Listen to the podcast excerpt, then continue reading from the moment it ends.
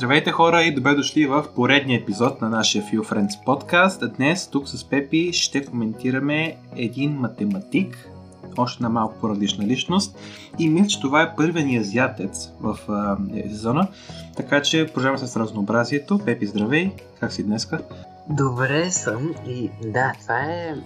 Това, мисля, да, мисля, си прав за това, че сега вече влизаме в една по-различна култура от тази, която ние сме свикнали.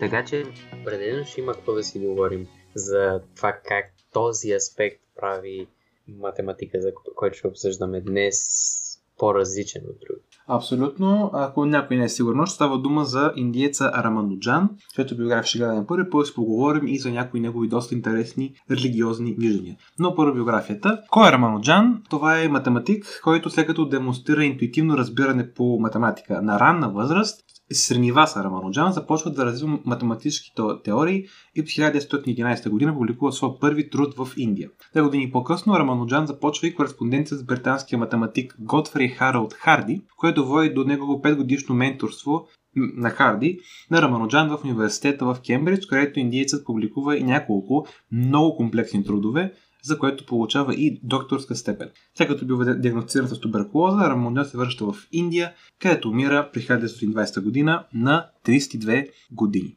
Това накратко, а сега малко по-подробно. Станивас е родена на 22 септември 1887 година в Ерот, Индия, което е малко соце в южната част на страната. Няколко месеца само след раждането му, неговото семейство се мести в нов град на име Кумбакунам, където неговият баща работи като продавач в магазин за дрехи. Рамаnuджан посещава местните средно училище и гимназия, като отрано се получава неговия афинитет към математика. На 11 годишна възраст вече се личи, че Рамануджан не е просто талантлив в математика, а е на практика дете чудо.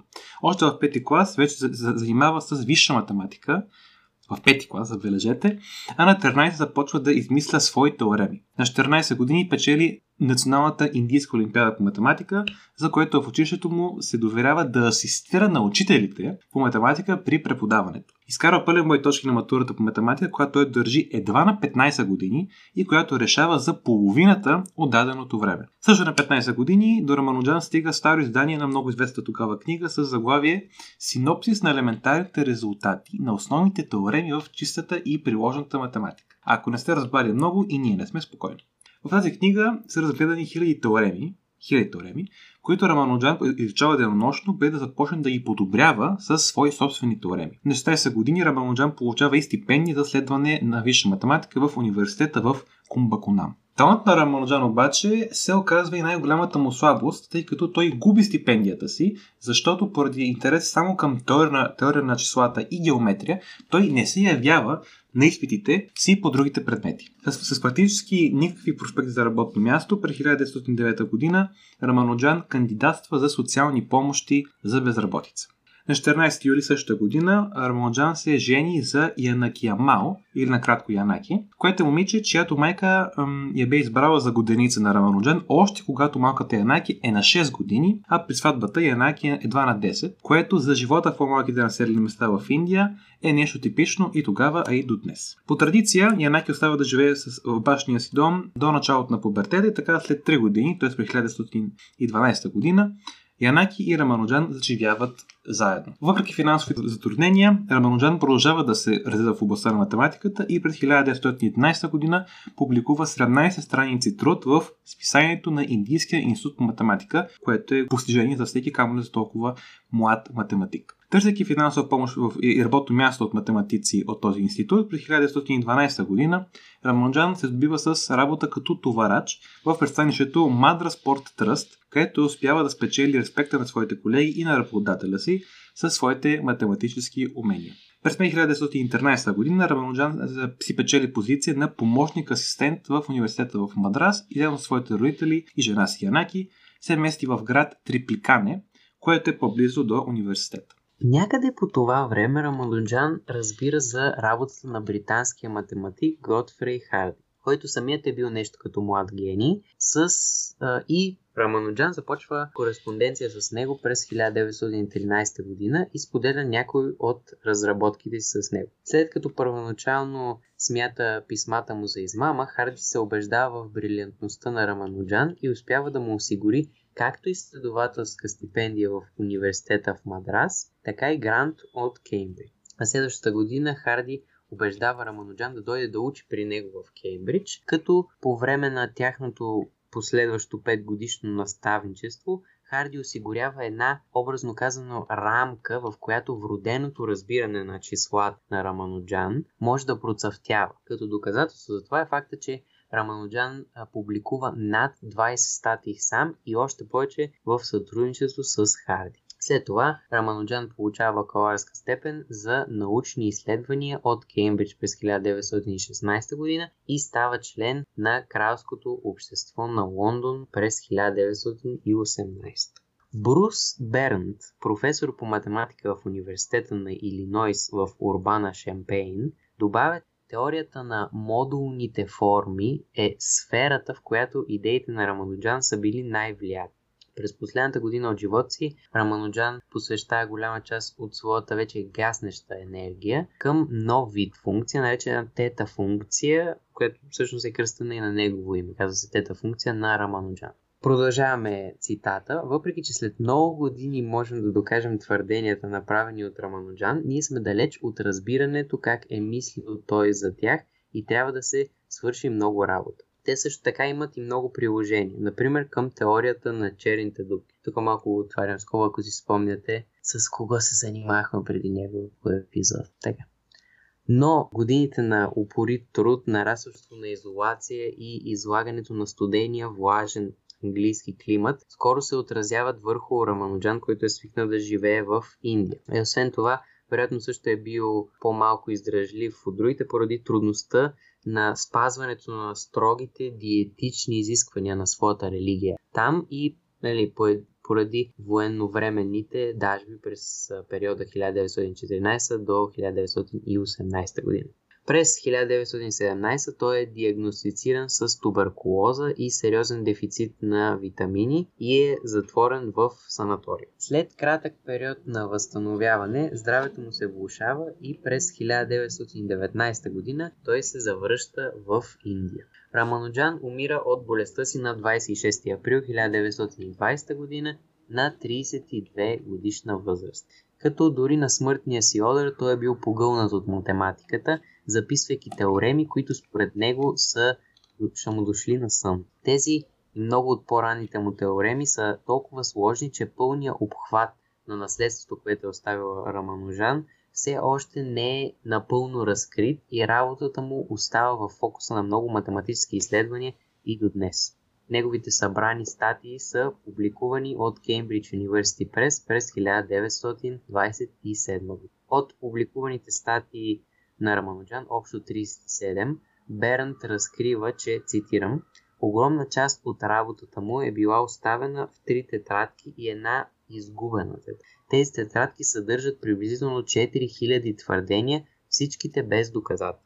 Като повечето от тези твърдения в днешно време са а, били доказани и подобно на публикуваната му работа, продължават да вдъхновяват съвременната математика и математика. И така приключва биографията на този необичайен математик. То, между другото, има и филм, ако а, се интересувате. Мисля, че се казва човека, който познаваше вечността и нещо. Така че, да, интересна биография има за какво да си говори. Да, относно филма имах щастие да го гледам на голям екран. С майка си гледахме преди няколко години, когато излезе. Там наистина е представена една малко по-романтична страна на математика Рамануджан, но така или иначе и биографията му така малко по-сухо погледната, за мен да, наистина има едни елементи, които си струват да бъдат обсъдени от нас. Наистина, може би трябва да започнем от факта, че въпреки че няма да коментираме отново темата за гения, ако тя ви вълнува, може да проверите в нашия епизод за Да Винчи или за Стивън Хокинг, където имахме гост на нашия приятел Ина. Но да, тук не става просто въпрос за един гений, става въпрос за един а, гений, който е разглеждал знанието по много интересен начин. Нещо, което ние не коментирахме много в а, биографията, е, че Раманоджан е бил дълбоко религиозен. И е много интересно да се види как един на практика учен, аз би го нарекал учен, макар и математик, м- има едно отношение към знанието, което би предпоставило той да бъде по-секулярен и не толкова натист религията, но Рамонджан тук е изключение и така се каже комбинира наука и религия в себе си. То може би в, точно в това се състои неговия гений, защото успява да черпи знание за една много точна наука, като математиката, чрез нещо, което е изключително абстракт и неточно, естествено, като религията.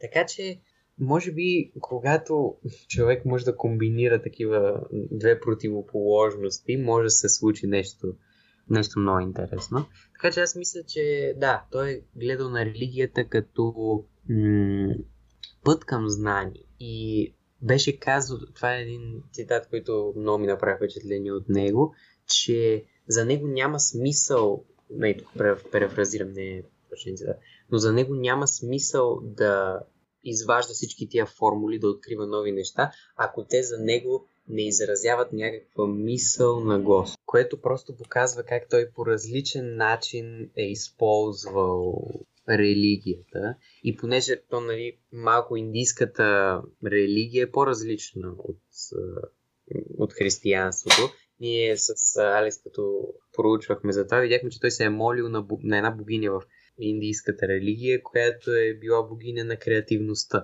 Така че тук най-вече може да се види как той е гледал на това и защо се е обръщал се.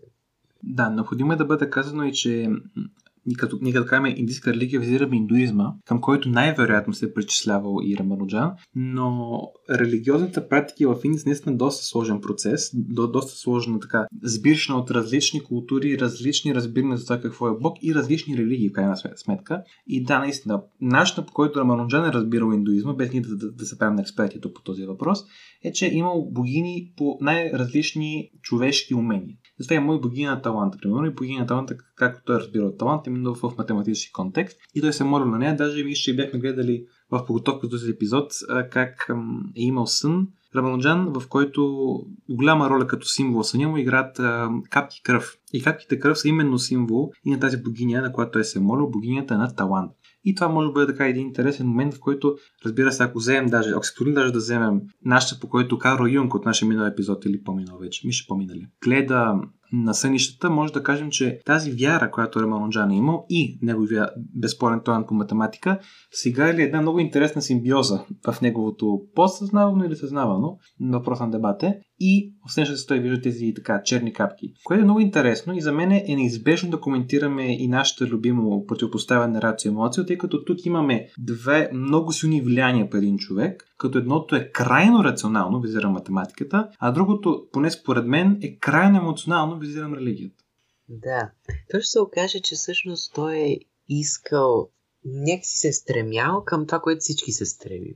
Да задоволим хем рационалната част от себе си, хем емоционалната част от себе си и просто го е направил с две по два много интересни начина, които не са чак толкова типични. И като го а, като всичко това го смесим и с факта, че е бил изключително даровит, ми се получава на и това. Така че, да, мисля, че и двете са били изключително важни за него, защото от това, което аз прочетах, той е намирал смисъл да пише, смисъл да решава всички задачи и да изважда нови формули чрез религията, което ще рече, че без нея, без този силно емоционален акт, нали, дали ще са всички тези сънища или когато се е молил на богинята или всякакви други ритуали. Без тях не мисля, че той ще да може да из, извади толкова много. Защото ние, както видяхме, той наистина е публикувал много неща. Така че това мисля, че много е помогнало. И че този сблъсък между двете тук не е сблъсък, ами някакси те двете се допълват. Което мисля, че от всичките ни нали, разговори, които сме имали в подкаста и извън това с теб, това е идеята някакси. Да успеем двете да ги, да ги свържем по такъв начин, че да се допълват, а не да си пречат. Рацио и Тук искам само много бързо да вметна нещо, което ние лично си говорим с Пепи. Мисля, Пепи, че тук просто се опита да не ползваш думата балансирам. Прав ли съм? Еми, ние с тебе си имаме някакви забранени други. Да, basically, аз въобще не гледам думите нормално и баланс и балансирам. и забелязвам как епизод е много добър човек се опитва да не ги ползва пред мене. Но ти благодаря. Да, това извън шегата. А наистина, да, забелязва се и това, което се говорим ние извън подкаста и в подкаста при епизода за Камю, който се получи много добре. Впрочем, препоръчвам го аз сърдечно, на когото и бил, който ни слуша. Някак си Рамануджа наистина намира синтез между рацио и емоция по начин, по който и двете страни, по които се откроява тази негова личност, с математиката с религията, да се, да се допълва взаимно. Както ти каза, той намира смисъл а, да продължава да се развива в математиката в религията, но от друга страна факта, че е бил религиозен, предразполага и той някакси да намери един път в живота. Този път в живота с него е бил математика. Това е един прочит на тази симбиоза между религия и математика.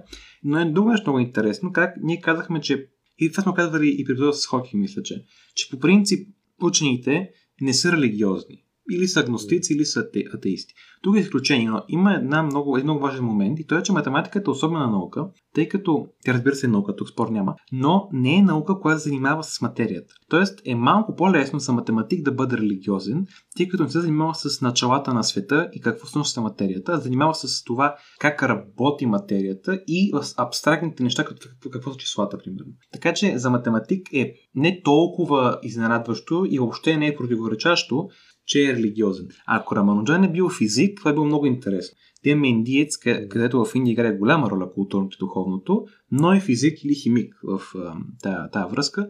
Там, ако той също е бил религиозен, би било още по-интересно, според мен. Това мисля, че обаче е наистина много трудно, защото, как ти каза, когато си в среда, в която всички около теб са религиозни, цялата култура се върти около това, всички обичаи на празници, много е цветна, пъстра тази индийска култура и не и с индуизма и всички други религии, които имат в тази страна. Мисля, че да, би било много трудно да човек да се откъсне от това, живеейки там. Защото той се си прекарал младините там. Така да. че не, младини, какво, какво може да наречем младини при него? Все пак той е на доста ранна възраст, 32 починал, така че, нали.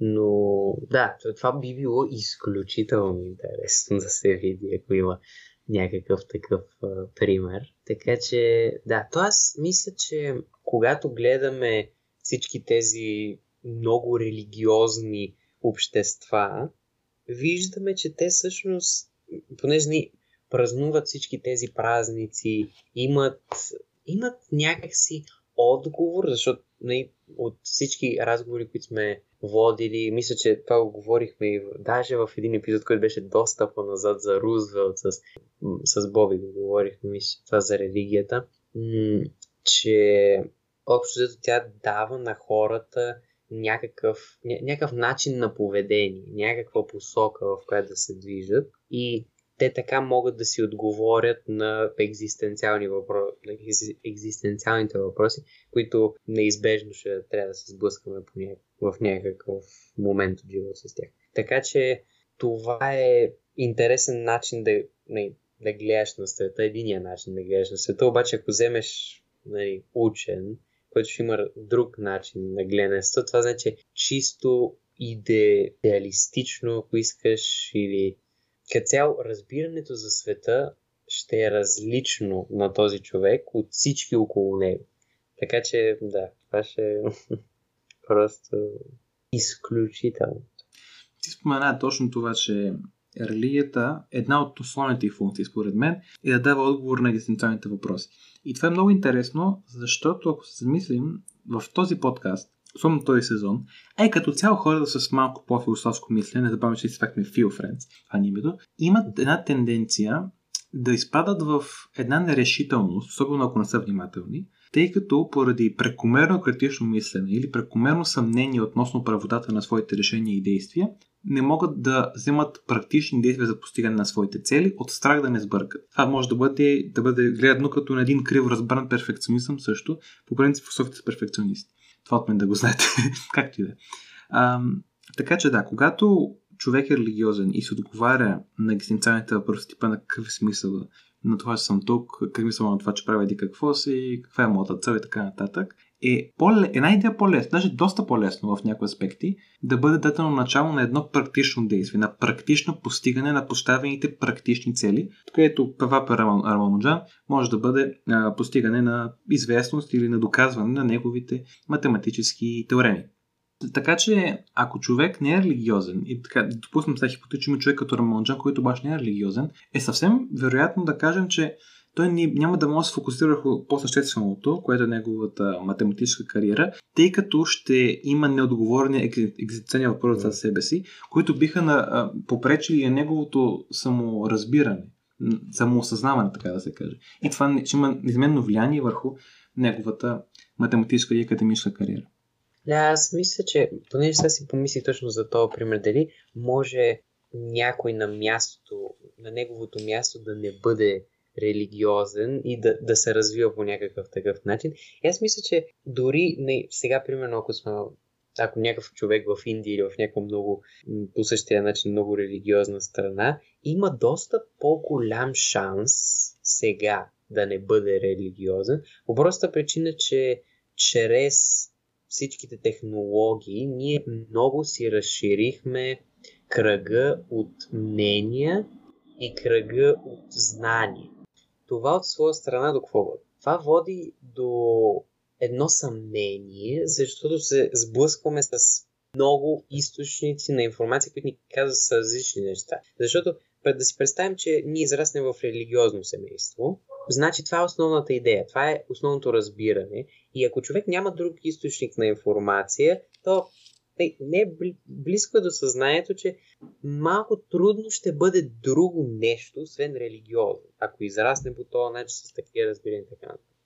И, интересната част къде идва? А като излезе от семейството си, какво ще види и какво ще чуе и как ще го разбере Защото когато имаш много по-голям достъп до информация, естествено, че това ще значи повече мнение. И това ще значи съмнение. Така че има, според мен, сега по-голям шанс в днешното общество да, да има такъв случай, но както ти каза, това отнема време. В смисъл, отнема време да започне човек да, да се отдалечи, така се каже, от религията, особено пък ако най-близките му хора са религиозни, това пък ще е изключително трудно. Се отдалечи от религията, тогава да стигне до едно място, където не е нито в религията, нито в философския начин на мислене и на търсене на истината за живота, каквато и да е тя и тогава трябва да има период от живота си, в който трябва да избере една от двете страни, то като си изляза от религията, едно другия път е философския път. Така че, да, определено не мисля, че той би могъл да се фокусира толкова много върху всич, всичко това писане и на 13 години да, да се занимава с висша математика, да пише формули и такива работи. Така че, да, въпреки че то не знам, на, на 13 години то си толкова, толкова си малък, че не мисли за такива неща. До тогава някакси сме свикнали да гледаме децата да играят. Той може би си е играл с формулите.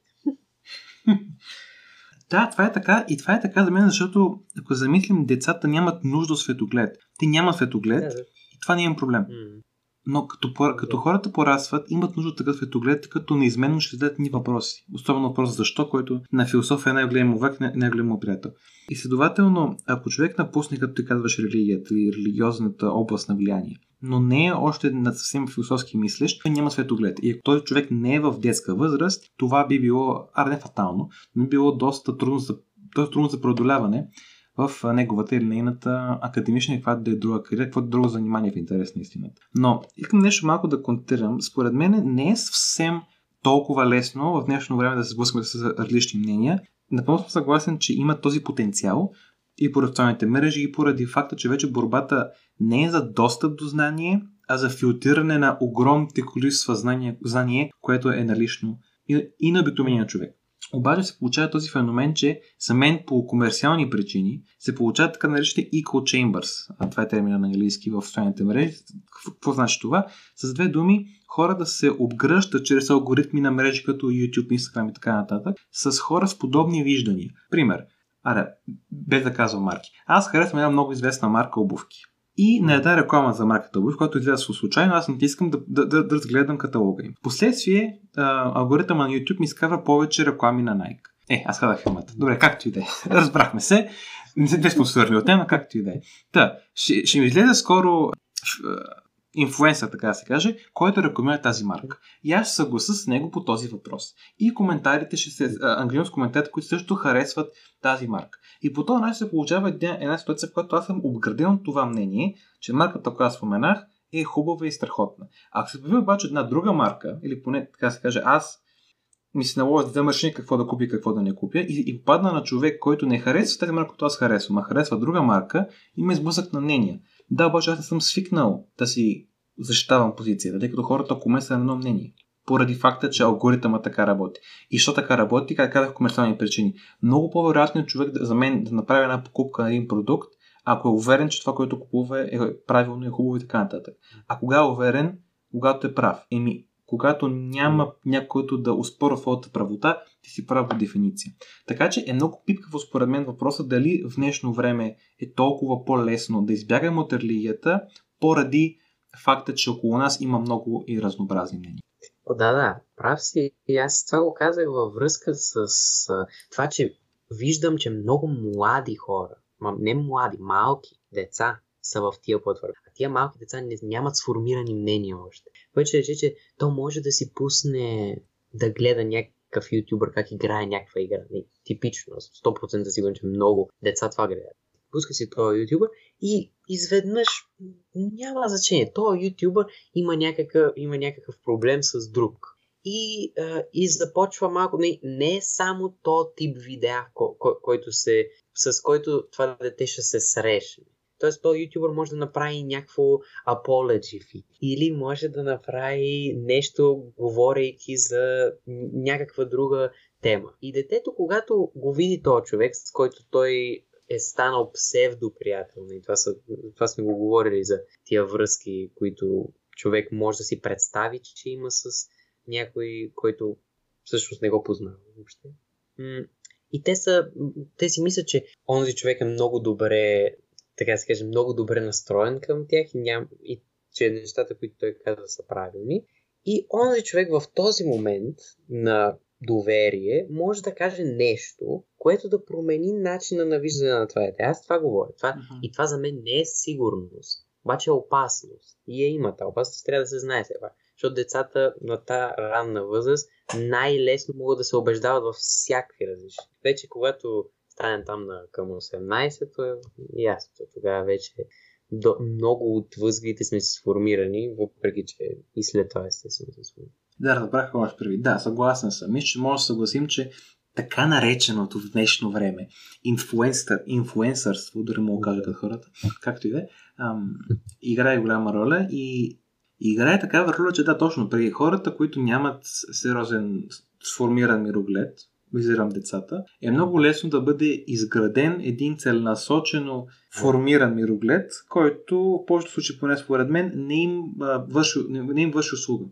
Обаче, да, интересното е, че тези мирогледи, които се получават при децата, много рядко дават истински отговор на екзистенциални въпроси. Това имам предвид? Айде сега говорим сериозно, колко инфлуенсъри в интернет пространството биха изградили такъв светоглед на, на, на малките деца, че да могат да дадат една опора, каква дава религията. Въпросът ми, като го казвам дори, звучи абсурдно. Тъй като това е на практика, на практика е възможно, ако има такива някои изключенията са минимални. Така че да, религията е много интересен момент тук.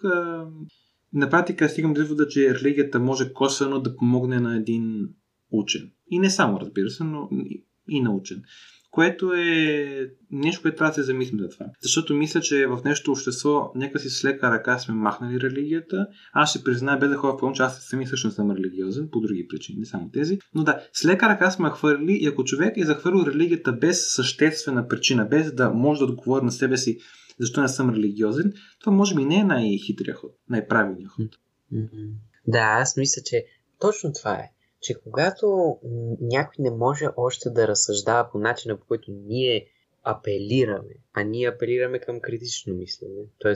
Да, да разгледаме някаква идея и да мислим над нея и да се занимаваме с нея, докато или не я приемем, или не я отречем. Така че, когато не може човек още в ранните тия фази да, започ... да започне да, да прави това, и когато му се отнеме религията по този начин, защото няма едно сигурно място, където хората да му кажат, бре, това е. това е начина по който ти трябва така, така да се държиш, за да си добър. Не трябва да, примерно, да се биеш, не трябва да крадеш, не трябва всякаквите такива неща, които са, се учат в Библията и се преподават и така нататък. Когато дете не, не израсне с тези навици някакси и тези правила, много, по, много по-лесно да се манипулира то и много по-лесно ще се накара да се правят някакви други неща, обратни на тези. Така че виждаме тук как религията може наистина да, да е много полезна. Наистина. Мисъл, не случайно е, има толкова много време. Значи то от, още, още от начало. Просто това е нещо, което е, се е доказало с времето сега, така да Така че, да, това, това, което Алекс каза е важно. Да не отхвърляме. Трябва да се занимаем с нея, както всичко друго. Така че, да, и тук виждам как тя е помогнала и на Рамануджан, защото той е използвал като място за нещо ново, да открие нещо ново за света, чрез нали, всички тези формули, защото това са неща за света, различни функции и така нататък. Прекалено сложни неща, за да мога да ги обясня. Така че, аз не че друга не мога да ги обясня. така че, да, мисля, че това, това при него пък е още един повод да се разгледа религията, защото той е намерил нещо за света, нашия, в който живеем реалния, чрез сънища, ритуали, молене, медитация, може би, нямам никаква идея какво точно е правил, но 100% се занимава с религията, така че тя му е помогнала да направи някои гениални открития, които и, това са били твърдения по това време, но сега вече почват да се доказват. Което значи, че той е бил толкова напред във времето си, е намерил нещо, което хората по това време въобще не са могли да си представят, камо ли да го доказват такива. Така че, ето, това е просто показва какво, какво може да направи човек с религията. И естествено, с таланта и гениалността на Рамануджа. Тук сега обаче се намираме в един ключов момент за нашия епизод. Защото ако ние до сега, до преди това твое изказване, Пепи, коментирахме как при Рамануджан религията е, така се каже, тук малко ще, ще смеса и неща от Джордан Питърсън отново, защото ма той неизбежно. Е, поставя един ред в емоцията на човека, поставя един емоционален ред и позволява, макар сега ще кажеш, добре, какво ще кажеш, че, че математиката е хаос ли? Ще го кажа. Дава един рационален хаос на, Рамануджан. Имам предвид, че му дава възможност да изследва математиката, без да се налага да изпитва това екзистенциално съмнение, тъй като има лигата като опора. Това говорихме до сега. Но сега ти, Пепи, даваш една альтернативна визия. Ти казваш, че религията може да бъде едно ново място за... Място за нови открити, извинявам се, на Рамануджан. Тоест, тук гледаме альтернативно как математиката е ред в, в рацето на Рамануджан. Това е неговия рационален ред, а той търси хаоса в основа. Хаос визираме креативното, това новото, не, не ти пише така нататък, в религията, в духовното. Тоест, имаме сблъсък на два светогледа, така да се каже, или на два начина на възприемане на математиката и религията, и двата имащи елементите рацио емоцио на едно ниво и хаос на друго ниво. Първия случай, пак казваме, религията е опора, тя е емоционален ред, а математиката е обект на изследване. Тя е раз, рационален хаос. Във втория, в, в, в альтернативното гледане, второто гледане, религията е хаос. Там изследването на нови неща, тя е емоционалния хаос, а математиката е, така да се каже, обективната реалистична опора на Рамануджан и тя е неговия рационален ред. Така че вижте как от нещо, което поне на мен не ми беше така при сърце, не ми беше директно да го свържа с Рамануджан, като му гледам биографията, до къде стигаме. Символ от това, че при Рамануджан може да наблюдава две коренно различни, даже противоположни визии, които обаче едновременно включват тези хармонични ай ще го кажа, баланси между рацио емоцио и ред хаос. О, виж, даже чак използва за мен. Вижте до къде стигне. О, не, да. Това е... Да, просто това се случва, когато две, две такива противоположни неща се смесят едно в друго и започнат да правят някаква симбиоза между себе си. Така че, да, това, то феномен просто ми е много интересен. То не случайно, нали, и то филм е много много популярен, защото тази история е просто Просто нещо, което не виждаме също. И аз мисля, че най-вероятно ще го виждаме и по-малко, като си има предвид как на къде върви, май така да го кажем, като а, общество и какво повечето хора правят. И, защото а, ако отречем абсолютно всичко друго, което говорихме до сега, едно трябва да се каже за Рамануджан, той, че още от изключително ранна възраст е имал много фокусиран, много фокусирано любопитство върху едно.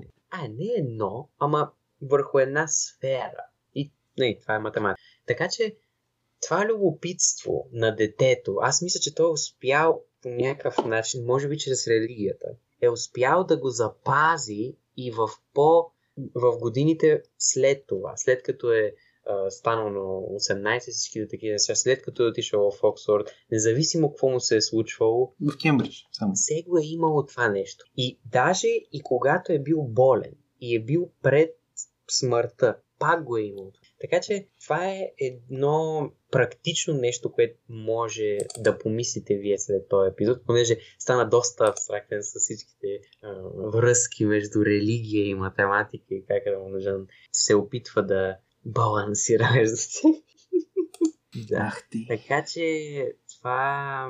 Да, точно това. За любопитството може да се замислите вие къде всъщност, имате ли го това любопитство, което сте, сте го имали в детската възраст, или още сте с, с, с него и то не спира. Така че това е, това е интересно също да се, малко може да го обсъдим също това, да е любопитство. Да, аз само съвсем така малко банално да, поправя. Той е в Кембридж, не в Оксфорд. Но той не голямо значение, да го кажем. Да. Ам... Та... Това ще да кажа. Да. Да, ти беби тук използва едно много хубаво словосъчетание, фокусирано любопитство. И това наистина са двете неща, които може би в днешното ни общество, в младата генерация, към която спадаме и ние, впрочем, на практика, не е теория, и нямат.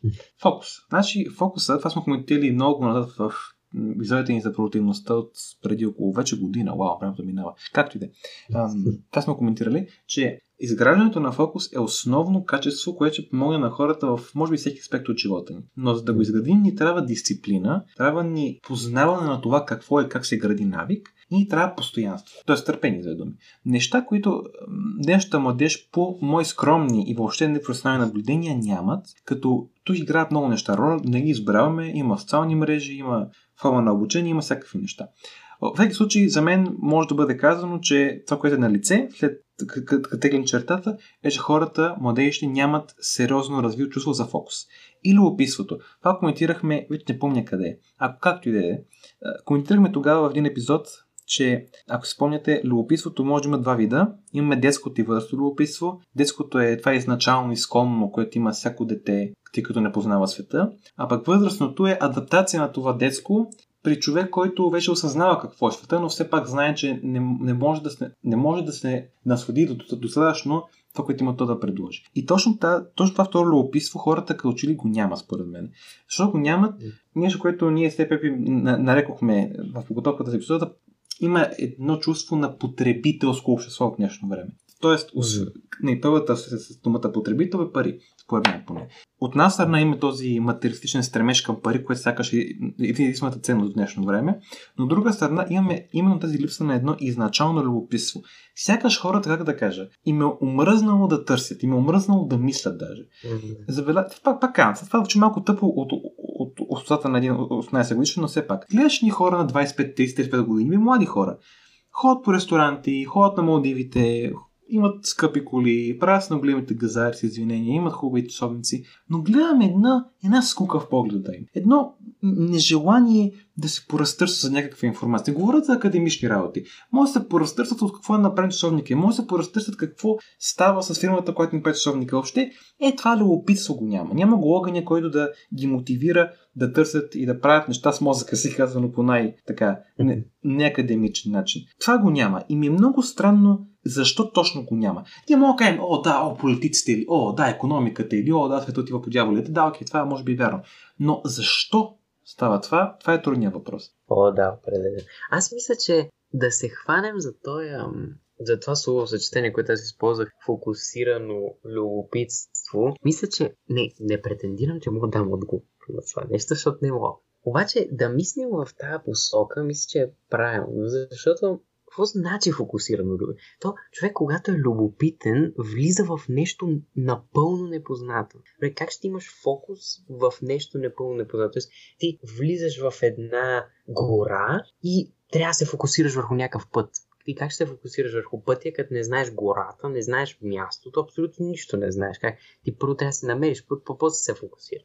Така че това тук е много, много интересна част и аз мисля, че тези неща всъщност стават по някаква случайност. Или както ти каза. Купил съм си някакъв часовник. Поглеждам го. А, искам да разбера от какво е направен. Искам да видя каква е компанията, която го прави. Не, това малко случайно ти идва. И аз мисля, че така се заражда нашето любопитство. Е, както забелязваме с, с Рамануджан, той е намерил тази книга, която ти прочете дългото заглавие. Да. И просто това му е било бре. Какво е това? Какво е това? Много ми, много, много интересно, че откъде е намерил, как е намерил, как тя е попаднала в него. Това е малко случайно се е случило това. Не. Така че, м- ето това тук е красотата на любопитството, че нещо, което е до нас, пред нас, няма значение къде, ни хваща окото и ние се хващаме за него и се опитваме да го разнищим. Проблема сега с всички тия социални мрежи е, че имаме прекалено много неща, постоянно, които, от които трябва да избираме и трябва да разнищваме и то естествено, че човек ще се измори. Когато на, на теб ти се даде избор от две, от две сокчета, които да си избереш, дали ще е портокал или праскова, много по-лесно ще избереш, отколкото ако ти предложат 100 различни вида сок. Искам дали ще ти е от грозда, от маракуя, от ананас, да, всякаквите такива неща. Естествено, че едното ще е по-лесно да се избереш. И мисля, че това се случва. Ние имаме прекалено много избори с а, тези социални мрежи и не можем да си изберем точно, защото никога не знаем на какво е правилното. А не е толкова просто, колкото да избереш между две неща. И така изпадаме в едно състояние на замръзнало положение, което не може да взимаме решение, решение, ставаме мързели, вече не искаме да взимаме решения и тогава вече проблема става още по-голям, защото този проблем се разширява и в ежедневието ни. И в ежедневието ни, където нямаме толкова много избори, пак това, се, това идва и в него и така се каже го заразява ежедневието ни по един начин. Ние и там не искаме да избираме. И тогава може би ще се случи това, че не може да, ние не може да стигнем това място на любопитство, защото имаме прекалено много неща и не може да стигнем и това място на фокус, защото не може да се изберем от тия много неща. И може би това е начин, по който човек може да мисли за това. Тук трябва да се кажат две неща много важни според мен. От една страна, наистина това, което ти писа, мисля, ако не се лъжа, ако поправим ако греша, имаше си академичното име Decision Fatigue, в превод умора от вземане на решения, което може да обясни примерно защо тази известна максима, че Стив Джобс е носил един и същи дрехи много, много често, когато е излизал така mm-hmm. публично да говори. Не е искал да взема решения, които не са толкова важни, но ще го изморят, тъй като ще го карат да взема това решение. Това е от една страна. И това е опасно нещо. Трябва да замислим дали при опита си да бъдем максимално точни, не вземаме твърде много решения и така не диференцираме между маловажните и много важните решения в нашето ежедневие. Това, това е от една страна. От друга страна е много важно тук, ако помните аналогия с соковете, да не кажем, че ами той е лош, че има 100 вида сок. сок. Според мен това не е лошо. От една идеалистична гледна точка би казал, че много добре, тъй като се дава един невероятен потенциал на потребителя на сока, така да се каже, да избере и да развие много изтънчен вкус.